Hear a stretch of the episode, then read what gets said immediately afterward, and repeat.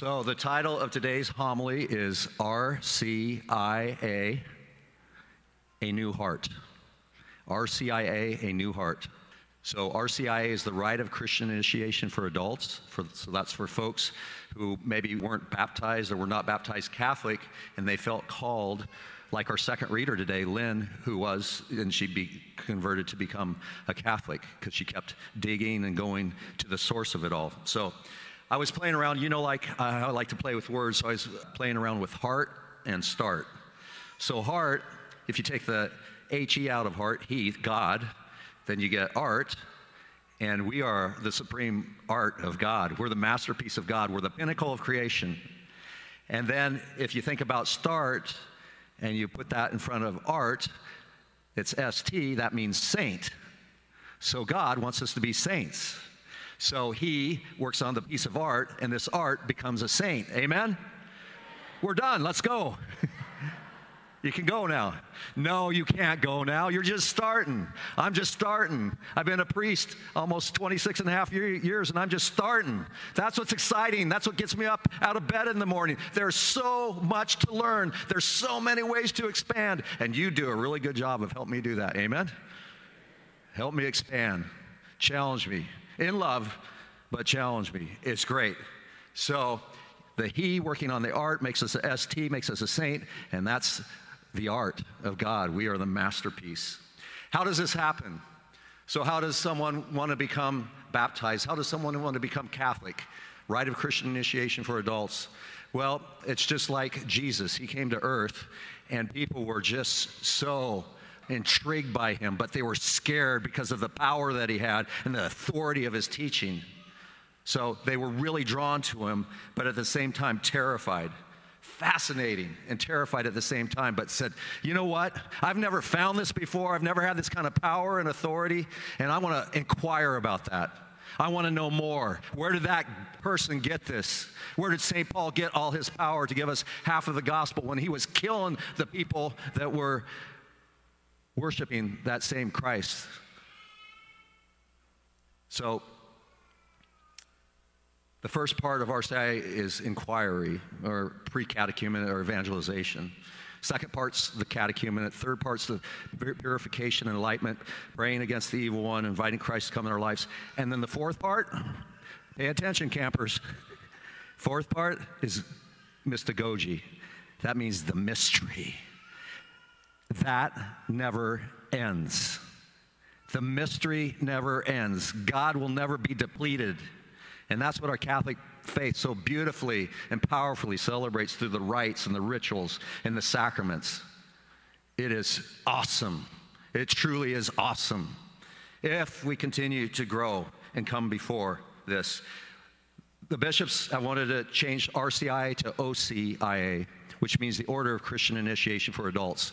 And there were semantic things about that because the rite is kind of like you're at fixed times and then you complete the rite. You know, okay, I've completed the rite, I'm Catholic. I got my card, I'm card carrying Catholic. I don't care. What are you doing to, to grow? It is proven and it is shown those, those who become Catholic, a year later, half of them aren't coming to church. Houston, we have a problem. That's not the way it's meant to be. This is our vessel for salvation, the church. We don't have the church. We don't have the Bible. We don't have understanding of God, His revelation, who God is. We don't have the sacraments. We don't have the wisdom. So, rite stops, and it's like it's completed. You got it explained. You know what explain means? The etymology of explained? Flattening. Flattening. It becomes boring, it becomes dead. What's your heart like now? Is it flatlining? Is it bored? Is it dead? Are you more than excited to get here on Sunday morning and say, This is where it's happening? This is the juice. This is the power. This is the energy of the triune God, Father, Son, and Holy Spirit that lives and reigns forever and ever. He just wants to share it with me. That's what He has for me. Are you dull to it? Are you bored to it? Where's your heart? This is what this all is about a new heart, a new start.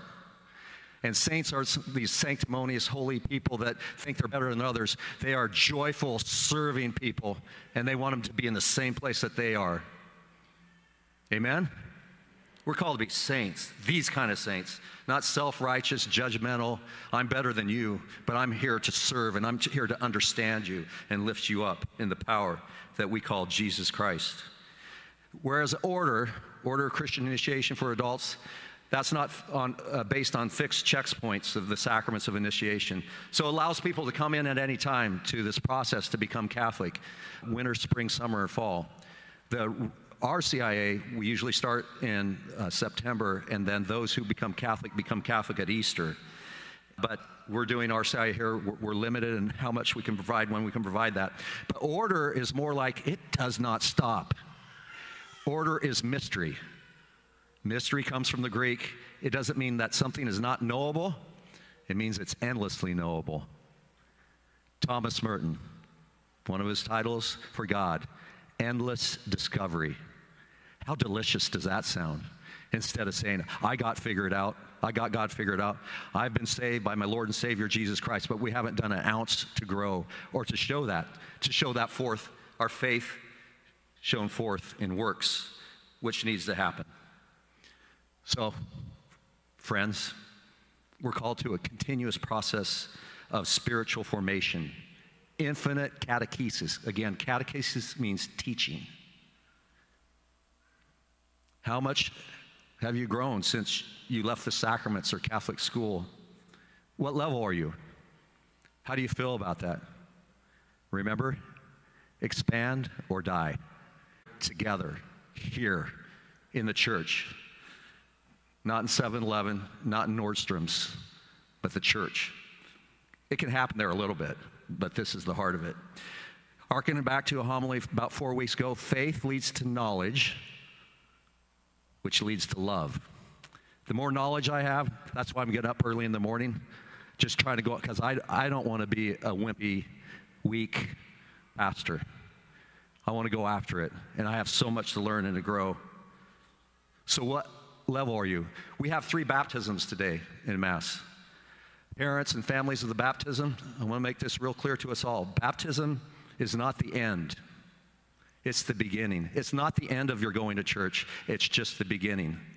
Love is just starting when our children are brought to be sons and daughters of God, sharing, partakers in the divine life, temples of the Holy Spirit with the infinite dignity that Jesus gives us. Love in the kingdom of God starts with baptism. Question for us all What makes the good news good? What makes the good news good? Because my experience is when you experience the good news, you're going to climb mountains and cross seas to get to it. Say you have a bad, failing heart and you're close to death. Your days are very numbered. You have been waiting, desperate to get a new heart and live. You get a call from the hospital to get right in because there's a new heart for you. The good news does not become good until we realize we have a bad heart and we are going to die. That we're a sinner, we're separated from God in many ways, shapes, and forms. In our culture, we have forgotten about the reality of original sin. That we are a broken people in a broken world. We're broken off from God. And because we've forgotten that, God's merciful love to sinners is lost on us. I, th- I was thinking about making this a line in a new rap. We don't know the bad of sin and the good of Him. We don't know the bad of sin and the good of Him. That's how you're going to know the good of Him is to know the bad of sin. We have to know that. We have to pray for that. To know the bad of sin so that we can know the good of Him. We have to know how lost and forlorn and how hellish our life is without Him. And Satan's subtle. He's like, oh, you can just do a little thing. You can just do a little thing. And then he's got the whole kit and caboodle. We have to be serious about that, that that's a reality. And more serious about the mercy and the grace of God for us in that. We're not that desperate heart patient. We are not that desperate person waiting for a transplant. We are people who are quote unquote fine. How are you doing? Fine. Fine. Got this, got this, got this. We don't have a felt need for mercy. for forgiveness for God. How many times have I a- asked us all to pray? Pray to feel it in the core of your heart. And you know what? If you do that and you feel that and that gift of the Holy Spirit, I'd be a betting man that you'd be here more than just on Sunday morning. You'd be running after it because this would be not only the most important thing, but the important thing. But when we realize we're dead in the water, not good and not good enough, and that God is good, and Jesus' sacrifice is enough, then we just admit our faults and cry out to Him in our need. I have a quote for you that's going up on the board right now from St. Augustine. I love him. He's got a billion good quotes. This is one of my favorite of St. Augustine. God created us without us, but he did not will to save us without us. God created us without us, but he did not will to save us without us. That means you need to act. That means you need to respond. That means you need to come to the sacraments with an openness to in, receive his infinite mercy and infinite healing. He needs our permission because he will never go, never where he's not invited. What's that thing in you that you haven't invited him into? Invite him right smack dab in the middle there. And then you will know that you know that you know. He needs our cooperation. He needs to say, when he asks us, I want you in Mass on Sunday, we go. We obey. We submit to him instead of our own selfish selves, into our own little perspectives. God wants so much more for us a new heart. He working on the most precious piece of art, you and me, making us a saint. It's interesting, those who are, there's many here that are interested in becoming Catholic. Please see me after Mass. I just want to get you dialed into what we're doing here. and We're going to be doing here as a parish all the way to Easter, kind of going through the RCI process. Not kind of, we are going to be going through it. And I was talking to a person, I've been privileged to be with hundreds and hundreds and hundreds of people, helping them come into the Catholic Church as I've taught RCIA for 26 years. And I always ask them, why? Why? Because we all have different stories. Isn't that cool? We all have different stories. So there's a point. Let's get to know each other's stories. The 500 people here in Mass today, let's get to know that. Your life will change if you do that in the context of the church. It'll change just so, so much better. But one person said to me one time, Father John, sometimes it only takes one thought or one question. And the question somebody asked me is the present church you're going to right now, who started that church? Who started the present church you go to right now? And I can say, and put my life on it, that the present church that I go to was started by Jesus Christ. And we read about that authority in the gospel today. Him giving us, I preached on this two weeks ago the authority. By whose authority? By whose authority do you do anything? The only authority that I have to be a minister in the Catholic Church is that I was ordained by a bishop in succession with St. Peter. I can't go start my own church because that'd be started by a mere mortal. And I would be the pope of that church. And once my personage and personality's gone, that church will be over in so many ways, shapes, and forms.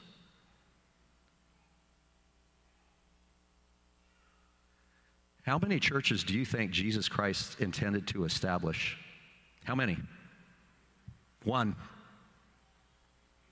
How many Protestant denominations are there today? 36,000. I am not demeaning Protestants. What I'm saying here is my heart hurts. A fellow that I was spiritual director for who became a priest, he studied at Fullerton Seminary, kind of higher echelon biblical studies. He calls it the great divorce, and it hurts his heart, and it hurts my heart. And I pray, God, that it hurts all of our hearts. Because we're not one. And that is not the intention of Jesus Christ, who gives the authority to Peter today in the gospel.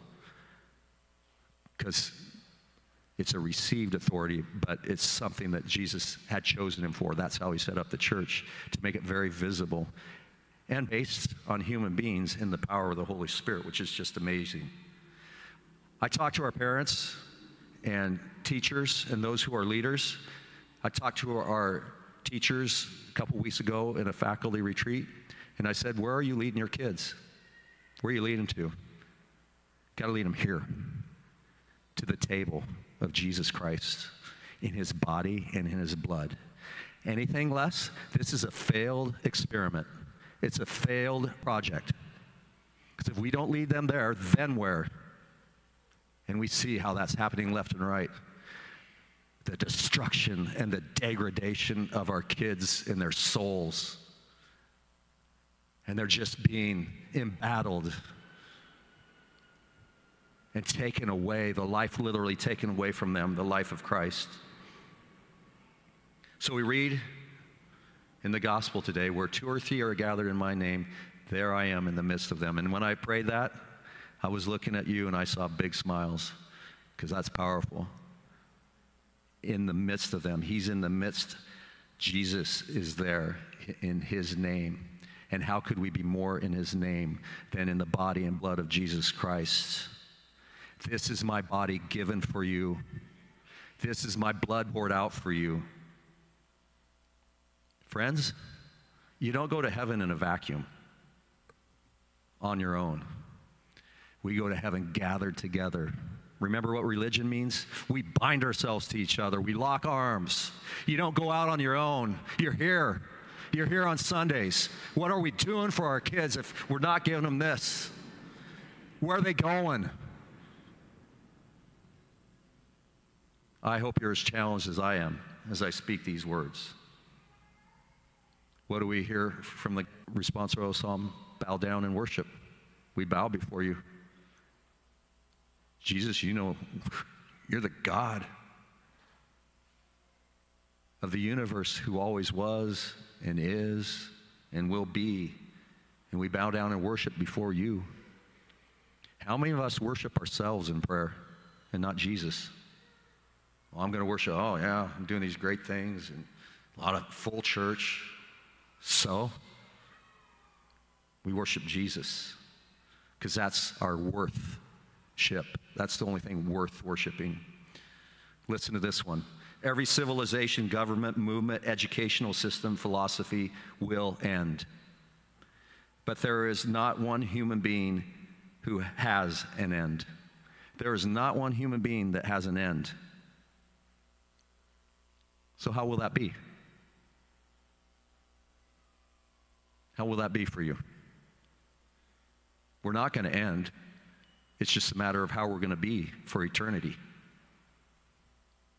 And that's why we're here. And God is not coming here in the Holy Spirit to penalize. He's coming here to convict so that we might convert, so that we can live in the joy of His mercy.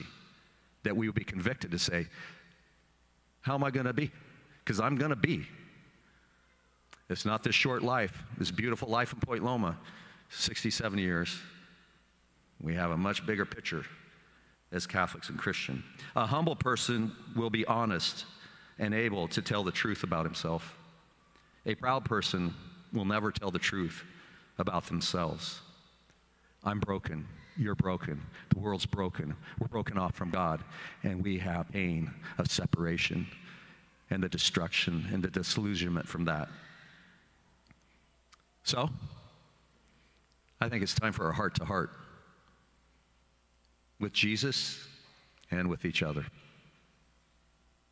No more, I'm fine.